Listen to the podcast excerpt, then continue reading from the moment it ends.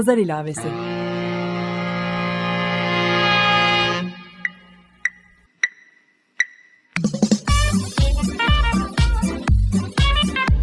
...1936'dan günümüze 80 yıllık bir zaman tüneli. Hazırlayan ve sunan Didem Özbek.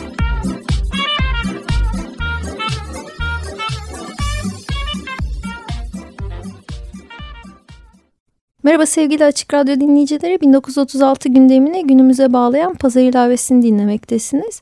Ben program yapımcınız Didem Özbek. Bir konudan diğerine ilerleyen pazar ilavesini sergi kelimesinin sözlük anlamından yola çıkarak ve 20 Mayıs 1936 çarşamba tarihli Kurun gazetesi içeriği üzerinden günümüzle ilişkilendiriyorum. 2012'den beri üzerine çalıştığım bu çok katmanlı görsel sanat projesinin sözel çevresini Açık Radyo'da sergiliyorum. Hatırlarsanız geçen hafta Cumhuriyet Gazetesi Genel Yayın Yönetmeni Can Dündar'ı konuk etmiştim. Kendisiyle 1936'dan 2016'ya Türkiye'de gazete yayınlamak üzerine konuşmuştuk. Bildiğiniz gibi bu yayından iki gün sonra Can Dündar adliye kapısında bir silahlı saldırıya uğradı. Öncelikle bu saldırıda yaralanan Yağız Şenkal başta olmak üzere Can Dündar'a da geçmiş olsun diliyorum. Böyle bir saldırının tekrarlanmaması en büyük dileğimiz. Bugünkü pazar ilavesine ise aslen bir sanat projesi olarak devam eden radyo programının içeriğini besleyen 20 Mayıs 1936 Çarşamba tarihli Kurun gazetesinden seçtiğim bir kutlama haberini sizlere Levent Üzümcü'nün sesinden dinleterek başlamak istiyorum. Edirne Saray içinde gerçekleşmiş olan bu kutlama bana Hıdrellez kutlamalarını da hatırlattı ve bunun üzerine konuşmak üzere birazdan Ankara'ya Türkiye Büyük Millet Meclisi'ne bağlanacağız. Roman yurttaşlarımızın haklarını mecliste savunmak ve aramak için 5 ay içinde iki kere seçilme başarısı gösteren CHP İzmir Milletvekili Özcan Purcu bugünkü konuğum olacak. Şimdi dilerseniz Levent Üzümcü'yü dinleyelim.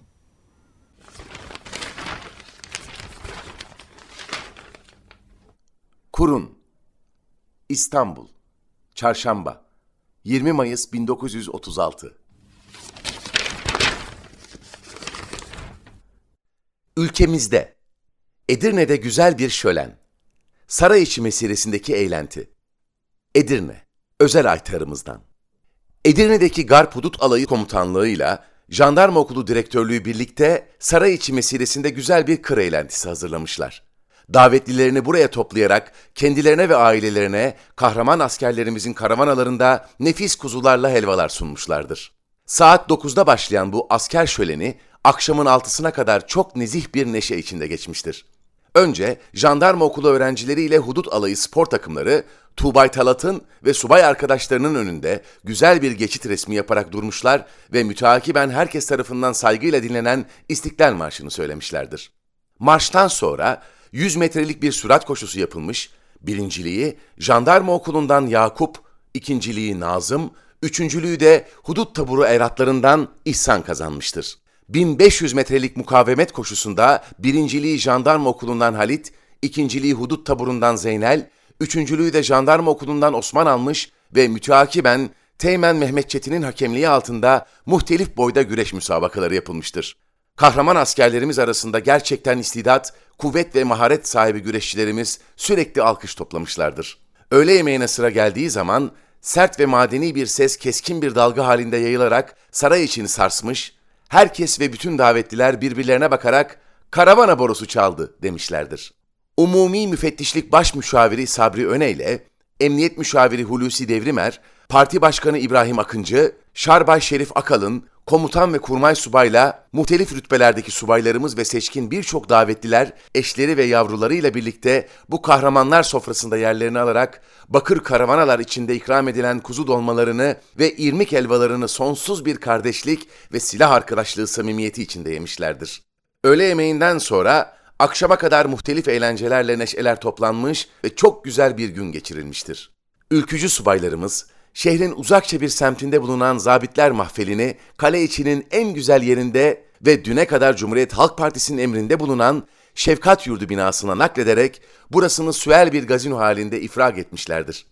Ucuz fiyatlarla çay, kahve, her nevi meşrubat ve yemek servisleri yapılacak olan bu subay yurdu, aynı zamanda güzel bir pansiyon haline getirilmekte ve büyük salonu Balkan Savaşı'nda şehit edilen değerli ressam Rıza'nın biner lira değer taşıyan iki büyük tablosu ile de tezyin edilmektedir. Subay yurdu, Haziran'ın birinci günü herkese açılmış ve şehrin medeni ve içtimai ihtiyaçlarından birini kapatmış olacaktır.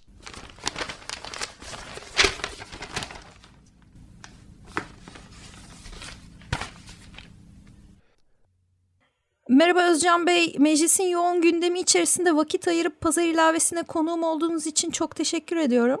Teşekkür ediyorum ben de bizi konuk ettiğiniz için. Çok sağ olun bir sanat projesi olarak sürdürdüğüm bu program ve onun başlangıcı Türk Dil Kurumu sözlüğünde sergi kelimesinin birinci anlamı için kullanılan referans cümleye takılmam sonucu gerçekleşmişti. Ve hatta radyo programımın ilk bölümü konu olarak da Türk Dil Kurumu eski başkanlarından ve halen Hacettepe Üniversitesi Türk Dili ve Edebiyatı Bölüm Başkanı Profesör Doktor Şükrü Haluk Akalan'ı konuk etmiştim.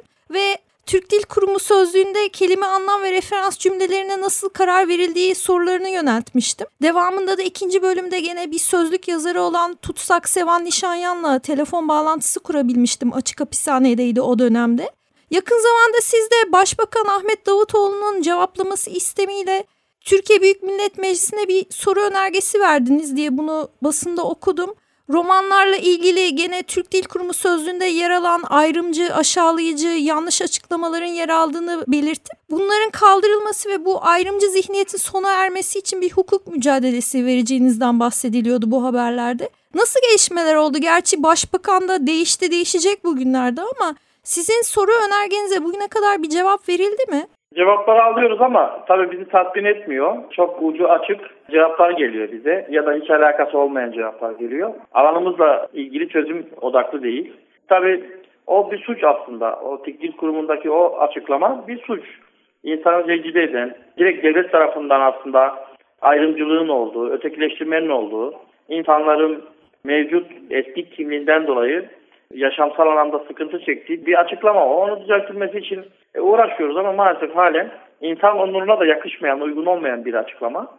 Ben Türk Dil Kurumu'nun başkanını da aradım, görüştüm. Bana diyor ki geçmişte yapıldı böyle bir şey. E, geçmişte yapılan bir şeyi sen şu an başkanısın, Türk Dil Kurumu'nun yöneticisisin, en başındaki kişisin. Sen bunu şu an niye düzeltmiyorsun diyorum. E çalışacağız, edeceğiz, hemen kolay mı oluyor falan gibi böyle. E, araştıracağız falan. Ya orada insan onurunu zedeleyen, onu rencide eden bir mesele var. Onu düzelt ya. Şu ana kadar görevini yapsa o yanlışı çoktan düzeltir. Biz söylüyoruz açık açık. O cümleler halen orada duruyor ve yöneticiler de seyrediyor ve bakıyor. Bana da Profesör Akıl'ın şunu söylemişti. Türk Dil Kurumu'nun çeşitli heyetleri oldu ve kurullar oldu ve onların çeşitli aralıklarla dönemlerde toplandığı ve toplumda o kelimenin kullanım sırasına göre öncelik verildiği gibi bana bir açıklamada bulunmuştu sergi kelimesi özelinde. Diğer yandan da bir tek hani bu konuştuğumuz kelimeler üzerinden değil ama kadınlar hakkında da sık sık basında okuyoruz. Birçok kelime üstünde aslında toplumda infial yaratan açıklamalar var diye düşünüyorum. Gene kelimeler üstünden yola çıkarsak çingene ya da roman ifadeleri sizce bunlardan hangisi tercih edilmeli? Çünkü son dönemde özellikle bu konuda da bir hassasiyet olduğunu biliyorum. Dünyanın her yerine dağılmış ender topluluklardan birisiyiz.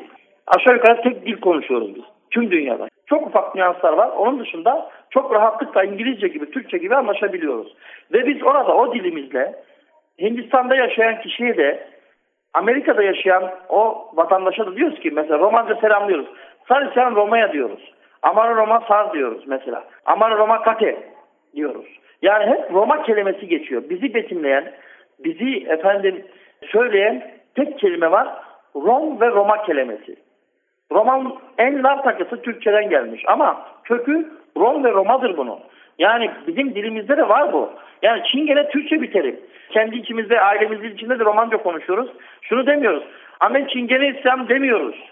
Amen Roma İslam diyoruz. Tu konuşan dedikleri zaman sen kimsin? Ben Romison diyoruz. Yani Türkçesi ben Romanım diyorum. Dolayısıyla bunun ötesi yok efendim. Siz Türkçe'de bir Türk vatandaşına sorduğunuz siz kimsiniz dediğinde o diyecek ki ben Türk'üm. Ben Çingeneyim diyecek mi? Demeyecek. Bizim dilimizde de Romanca'da bilimsel binlerce yıldan beri konuşulan bir dilin bir kökeninden bahsediyoruz ve her ülkede bize farklı isimler vermişler. Amerika'da farklı demiş, İngiltere'de farklı demiş, Almanya'da farklı, Türkiye'de farklı bize dışarıdan takılan isimler bunlar. Ve Avrupa Konseyi'nin almış olduğu karara göre de bunlar kanıtlandıktan sonra bilimsel olarak üniversitede araştırıldıktan sonra tüm resmi yazışmalarda Avrupa Konseyi ve Avrupa Parlamentosu'nun Birleşmiş Milletler'in tüm resmi kurumlarında bu gruba Rom ve Roma kelimesi olarak hitap edilecek şeklinde böyle resmi bir açıklaması var. Yani bunun ötesinde Türkiye'de kalkıp daha bir tane bilimsel araştırma yapılmamış romanlarla ilgili. Türkiye'nin hiçbir üniversitesinde daha bilimsel araştırmamız yok. Yüzyıllardan beri Anadolu'da yaşamamıza rağmen kalkıyor efendim Çingene olacak. Efendim bilmem ne olacak. Bunu lütfen kimse söylemesin. Avusturya'da Viyana Üniversitesi'nde hangi araştırmalar yapılmış? İngiltere'de hangi üniversitede hangi araştırmalar yapılmış? Efendim Almanya'da, Paris'te, Roman e, Enstitüsü'nde hangi araştırmalar yapılmış? Araştırsın. Binlerce araştırma yapılmış. Türkiye'de daha bir tane araştırma yapılmadı. Ondan sonra o araştırmaları toplasın 1600, 1500, 1700 yıllara kadar belgelerimiz var. Ondan sonra bize desinler ki efendim bunlara gerçekten roman deniyormuş. Verdiğiniz bilgiler çok faydalı oldu bence. Ben de bir kez daha öğrenmiş oldum. Demin dinlediğimiz 1936 tarihli Edirne'de güzel bir şölen saray içi mesiresindeki eğlenti başlıklı evet. haber bana ilk okuduğum günden beri Edirne'de her yıl gerçekleşen Sarayiçi bölgesindeki kakao şenliğini ve Hıdrellez kutlamalarını hatırlattı. Ki bu da aslında gene roman kültürüne ait bir kutlama diye düşünüyorum. Hıdrellez nedir romanlar için ya da herkes için? Bu konuda bir bilgi verebilir misiniz? Aslında Hıdrellez şu an tam anlamıyla hiç kimse kutlamıyor. Bunu ben size anlatsam koca bir ansiklopedi olur. O gün Hıdrellez'de neler yapılır? Hıdrellez'in o üç gün, iki gün, bir gün kutlamasında neler yapılır? Hangi kültürel faaliyetler yapılır? Bunları şu an hiç kimse bilmiyor doğru düzgün. Araştırması da yapılmıyor. Bakın bir kere Hıdrellez yeniden yaşamaya dönmek. Yeni bir yaşam. Doğanın uyanışını simgeler. İnsanın tekrar yaşama başlamasını, tekrar yeni bir yaşama geçmesini, toprağın, tabiatın yeniden canlanmasını betimler simgeler. Ve onu da Allah'a artık e, şükretmek, doğayla barışık, efendim toprakla, tabiatla barışık bir insan kutlamasıdır. Romanların geçmişine, tarihine baktığımız zaman kesinlikle tabiata karşı ve hayvanlara karşı büyük bir sempatisi ve büyük bir koruyuculuğu vardır. Ve bizim mesela ulusal renklerimiz vardır. Gökyüzü ve yeryüzü yeşili. Roman renkleridir bunlar. Mavi ve yeşil. Biz bunu çok kullanırız ve bütün elbiselerimizde, bütün hayatımızda hep rengarenk şeyleri kullanırız. Çünkü doğayı ve tabiatı çok severiz ve koruruz. Yani aynı Kızılderililer gibi. Yeni bir yaşam demek Hıdrellez. Hıdrellez'i biz çok farklı kutluyoruz aslında. Tabiatla insanın özdeşleşmesi, birbirini koruyarak yaşama felsefesini hissettirir. Mesela birkaçını anlatayım. Hıdrellez'e gelmeden önceki gece hiç evlenmemiş bir kızla hiç evlenmemiş bir oğlan kalkar bir bakar alır eline onu suyla doldurur yarısına kadar üstüne bir tülbent örter lalesinden papatyasına kadar, efendim arpasına, buğdayına kadar yeşilin bütün tonlarını o bakraç içine tek tek toplar atarlar ve insanların dileklerini toplarlar ve o dilek o kızın evinde kalır o gece. Kimse görmez. Tülbentle örtülür. O gece sabahsı güneş doğmadan kızla erkek elle tutuşur. Doğaya çıkarlar. 33 tane takla atarlar Allah'a dua ederek. Romanlar adına bütün o kabile adına ama güneş doğmadan atacaklar. Papatyaların mahallelerinin içerisinde. Kaç roman yaşıyorsa kaç aile onlar adına orada çıkan bütün çiçeklerden toplarlar. Kaç hane varsa o kadar demet yaparlar. Ve o güneş doğmadan o bütün ailelerin kapısına onu asar. Ve romanlar sabah kalktıklarında kapılarını açtıklarında ilk önce kapıların üstüne bakarlar. Çadırlarının giriş kapılarına bakarlar. Çiçek asıldıysa Hıdrellez geldi derler. Çiçek asılmadıysa o gün Hıdrellez kutlanmaz mesela. O bereketin, o yeniden yaşamın, yeniden doğanın canlanışının, Tanrı'nın, Allah'ın insanlara bahşettiği o güzel nimetlerin efendim geldiğini, yeni bir yaşamın geldiğini o çiçeklerden anlar, Hıdrellez gelirler ve bütün romanlar büyük bir alanda toplanırlar. Kurbanlar kesilir o gün Allah için. Akşamdan tabii unuttum bu arada. Dilekler dilendikten sonra o kızla oğlan o bakasın içine dilekleri aldıktan sonra herkes bir arada toplanır dere kenarına. Ne isterlerse Taşla çizerler, ev istiyorsa ev çizer, araba istiyorsa araba çizer. Ondan sonra derenin kenarında ateş yakarlar. Önce ateşin üstünden üçer defa atlarlar bütün aile. Ondan sonra dereye girerler, ellerini yüzlerini yıkarlar. İsteyen tamamıyla vücudunu sokabilir. Ondan sonra da duasız tam- tamamlanır. Ondan sonra sabah bütün romanlar ceviz ağacının altında toplanırlar. Herkes adaklarını Allah'a keser. Herkes birbirine o etlerden önce ikram eder. Ondan sonra o ortak toplanan etleri de yemek yaparlar, aş yaparlar. Ortak bir büyük sofra kurarlar. Ondan sonra herkes bir şarkı okur, bir mani okur ya da bir söz söyler, bir dilek çekilir. O dilek benim der. O dileği çıkan kişi kendisi bir şarkı ya da bir mani okur. Bir tane daha çektirir, başkası çıkar. Kim çıkarsa o başka bir şey söyler. O bittikten sonra büyük bir halay çekilir, eğlence yapılır. Sabahlara kadar eğlenilir ve dua edilir. Çok güzel bir kutlama tarif ettiniz. 1936 tarihli nezih ve seçkin olarak tarif edilen bahar kutlamasının gerçeği gibi de Özür diliyorum bir şey unuttum. O gün kadınlar giymedikleri kadar renkli, olmadıkları kadar güzel olurlar. Süslenirler yani. Ama işin ilginç yanı çok renkli elbise giyerler. Çünkü doğayı simgeliyor ya Hıdrellez. evet Ee, onun için doğanın renklerini o gün alabildiğine üzerine alır ki o yıl daha bereketli olsun diye. bu beşini altısına bağlayan gün ve gecede oluyor herhalde. Gece, gece olur bir de gündüz olur etkinlikler. Aslında üç gün sürer. Biz at arabalarıyla geçerken mesela derler ki birbirlerine şu gün işte 5 Mayıs'ta Urla'nın Bademler köyündeki ceviz ağacının altında toplanacak. Ve oraya en azından 200-300 hane gelir. O geleneğin bir kısmı çok az bir kısmı İzmir fuarı alanında olur. Yaklaşık 50 bin roman toplanır o gün orada. Böyle bir kalabalık olur orası. Ben de gittim kutladım orada. Çok güzel. Bu bir bayram kutlaması sonuçta tarif bayram, ettiğiniz. evet. e, baharın gelişinde yeniden doğuş olarak tasvir ettiniz. Onun kutlaması. Ben konuyu şuna bağlamak istiyorum. 1936 tarihli haberde de nezih ve seçkin bir bahar kutlaması olarak aktarılmış.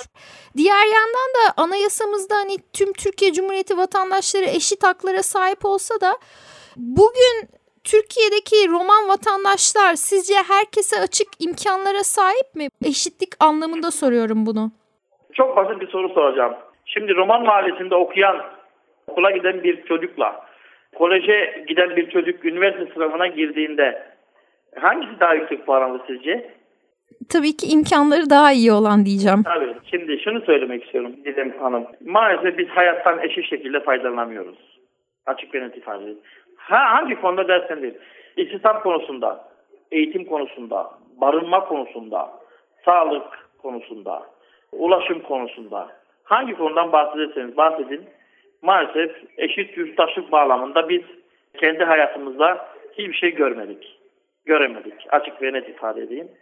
Dolayısıyla bu bağlamda taleplerimiz mecliste dediğiniz gibi doğru devam ediyor. Talep etmeye çalışıyoruz.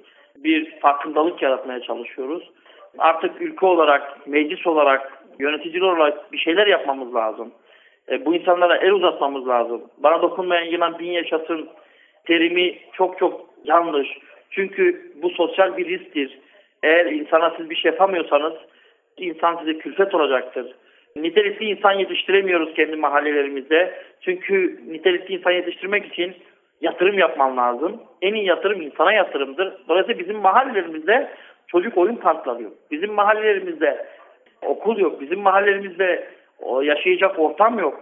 Eğer sen romansan, Oxford'u da bilirsen, sen roman olduğun biliniyorsa seni hiçbir işe almıyorlar. Önyargı ayrımcılığa tabi tutuyorlar. Ne kadar iyi insan olursan ol, %96'lara varan işsizlik oranına sahip ol. %2'miz liseyi bitiriyor. %60'ımız ilkokula gitmiyor. İlkokulu bitiremiyor. Yarıda geziyor. Onun için insanları kazanmalıyız. İnsanları nitelikli insan olarak yetiştirmek zorundayız. Elimizden ne geliyorsa da ayrımcılık yapmadan, ötekileştirme yapmadan, önyargıya tabi tutmadan bir an önce sorumluluklarımızı, insani sorumluluklarımızı önce sonra görevsel sorumluluklarımızı yerine getirmeliyiz. Bu bağlamda çok büyük eksiklerimiz var. Mecliste bunları dile getiriyoruz. Eşit yurttaşlık bağlamında, insan hakları bağlamında, kadın hakları, çocuk hakları bağlamında, vatandaşlık hakları bağlamında elimizden geldiğince farklı bir burada hava yaratmaya çalışıyoruz. bilinçlendirmeye çalışıyoruz. Farkındalık yaratmaya çalışıyoruz ama şu anki hükümetin yapmış olduğu roman politikasında sadece e, sorunları öteleme var. Genel geçer bilgilerle insanları bekletme, oyalama taktikleri var. Ama somuta dönük hiçbir şey yok. Mahallelerimizde maalesef mesleklerimiz öldüğü için eski mesleklerimiz artık geçim kaynaklarımız yok oldu. Onun için herkesin görevi var. Hükümetin de bu bağda yani çok ciddiyetsiz davrandığını, çok ciddi görmediğini meseleyi görüyorum. Kaç aylardan beri uğraşıyoruz, koşturuyoruz, konuşuyoruz. Ama maalesef ne bizi duyan var, ne bizi gören var. Ama ben gene de umudumu kesmedim. Ama tabii üzülüyorum da yani bir Türkiye Cumhuriyeti vatandaşı olarak bu insanların mevcut durumları ortadayken niye halen çözüm odaklı bir çalışma yapılmıyor? Elimizde imkanlar varken, devletin imkanları varken buna da şaşmıyor değilim yani. 2010 yılından beri aslında hükümetin de roman açılımı olarak adlandırdığı bir iyi niyet çalışması olduğunu gene basından takip ediyoruz. Diğer yandan da 9-10 milyon euroluk bir Avrupa Birliği hibe paketinin roman mahallelerine uğramadan insan kaynakları, iletişim, ulaşım, toplantı gibi kalemler için harcandığını yakın zamanda gene sizin aracılığınızla okudum ben. Avrupa Birliği hibesi nereye harcandı? Evet Didem Hanım ben size bir şey söyleyeyim. Romanlar potansiyel oy olarak görülüyor. Ama romanlar maalesef kandırılacak, kullanılacak bir kesim olarak görülüyor. Açık ve net söylüyorum. 2010 yılında roman açılımı yapıldı. 6 yıl geçti. 19 sayfalık strateji belgesine net olarak baktığınız zaman hazırlık aşaması, bilmem ne aşaması 6 yıl geçti. Hazırlık aşaması daha bitmedi mi? 72 maddelik Avrupa Birliği vize muhabbeti kriterleri vardı. Avrupa Birliği'nin baskıları vardı. Sırf onun için açıkladılar. Ama somuta dönük hiçbir şey yok. Yine oyalama taktikleri devam edecekler. Yine vatandaşı kullanmaya devam edecekler. Öncelikle bu fondan şu an itibariyle Aile ve Sosyal Politikalar Bakanlığı sorumlu. Çünkü bütçeyi onlar yapmışlar. O parayı da havuzdan şekilde almışlar. Defalarca defa toplantı yapmamıza rağmen, sorunları anlatmamıza, raporlamamıza rağmen halen onlar bu 9 milyon euroluk fonu araştırma, geliştirme, bilmem irtibat ağı oluşturmak için kullanmışlar. Hangi romana geldiğinizde daha bir şey yapalım, etütevi mi açalım, istihdamla ilgili meslek atölyeleri mi açalım diye. 9 milyon euro ile ben Türkiye'yi havaya kaldırırım. Derneklere versinler, hiçbir kuruşuna dokunmadan yüzlerce etütevi nasıl açılıyormuş, binlerce sanat merkezi nasıl açılıyormuş görsünler o parayla. İstanbul Sulukule örneğini dikkate alırsak romanlara daha medeni yaşam koşulları sunmak için gerçekleşen bir yıkım vardı. Orada da TOKİ konut inşaatı ve sonrasında maalesef o yeni yapılan binalarda hem yaşama alanı olarak kendilerine uygun görmedikleri hem de ekonomik olarak da onun sürdürülebilirliğini sağlayamayacağı için Roman vatandaşlar şehrin dışına atıldı. Ve bugün asırlardır romanların yaşadığı Sulu Kule mahallesinde zengin Suriyeli göçmenler yaşıyor sanırım. Bir tarihte yok oldu diyebiliriz. Siz 1936'dan 2016'ya yani gene gazete üstünden e, son sorumu sormak istiyorum. Romanların yaşam alanları hakkında ne gibi gelişmeler olduğunu düşünüyorsunuz? Yaşam alanı da konut ihtiyacı da bunun bir parçası öyle değil mi? E, tabii en büyük sorunlarımızdan biri barınma. Şu an şöyle söyleyeyim. Son 10 yıl öncesine kadar romanlar iyi kötü çalıştı. Bir kısmı göçebelikten kurtuldu. Gece kondu yaptılar, ev yaptılar bilmem ne. Son 10 yılda bu TOKİ denen bir bela çıktı. Açık söyleyeyim bela yani o TOKİ belası çıktı. TOKİ yuva yapmıyor yani. Yuva yıkıyor. Çünkü rant alanı haline dönüştü TOKİ idaresi. Rant varsa TOKİ var. Rant yoksa TOKİ yok. Romanların mahalleleri eskiden şehir dışındaydı. Şimdi şehrin merkezine kaldı. Rant alanı yüksek yerler haline geldi.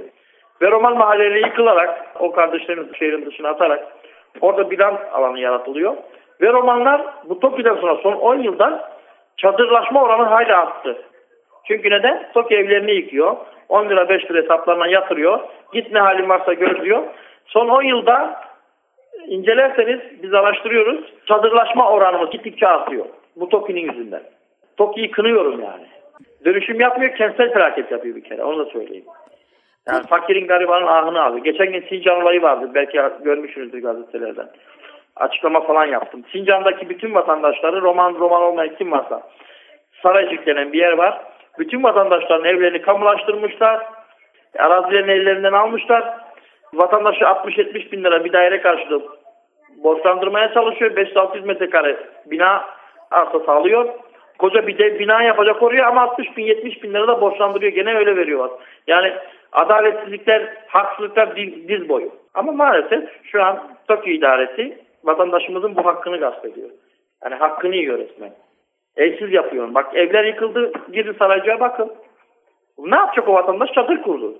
Yani yok böyle bir şey. Devlet eliyle vatandaşı resmen bir sokağa atıyoruz. Çadır kurmasına neden alıyoruz. Sevgili Özcan Purcu vakit ayırıp pazar ilavesine konuğum olduğunuz için çok teşekkür ediyorum. Sağ olun. Sağ olun efendim. Sizlere de biz teşekkür ediyoruz bizleri misafir Ve ettiğiniz için. size mecliste kolay gelsin diyorum. Sağ olun. Sizinle bağlantı kurmak da aslında çok kolay olmadı. Çünkü sürekli meclisteki münakaşa ortamında siz de yoğun bir programa sahipsiniz. Umarım bir sene içerisinde üçüncü kez seçime girmek durumunda da kalmazsınız. Sizi de ayrıca tebrik ediyorum. 5-6 ay içerisinde iki kere seçilme şansı elde ettiğiniz için. Sağ olun. Sağ olun. Sağ olun. Çok teşekkür ediyorum. Evet sevgili dinleyiciler bir pazar ilavesinin daha sonuna geldik. Geçmiş bölümlerin podcastini Açık Radyo.com.tr ve Pazar ilavesi blogspot.com adreslerinden dinleyebilir. Gelecek bölüm içeriğini de Pazar ilavesi Twitter adresinden takip edebilirsiniz. Ben Didem Özbek, tüm yurttaşlarımızın eşit haklara sahip olduğu, her türlü ifade ve yaşam hakkına sahip, eğitim, sağlık, konut gibi temel ihtiyaçlarımızın hepimize eşit koşullarda verildiği güzel bir ülkede yaşayabilmek dileğiyle 1936'dan günümüze haftaya yeni bir pazar ilavesinde buluşmak üzere diyorum.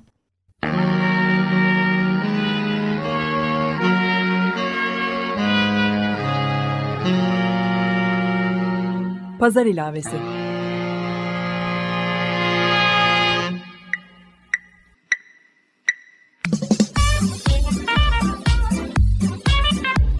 ...1936'dan günümüze 80 yıllık bir zaman tüneli. Hazırlayan ve sunan Didem Özbek.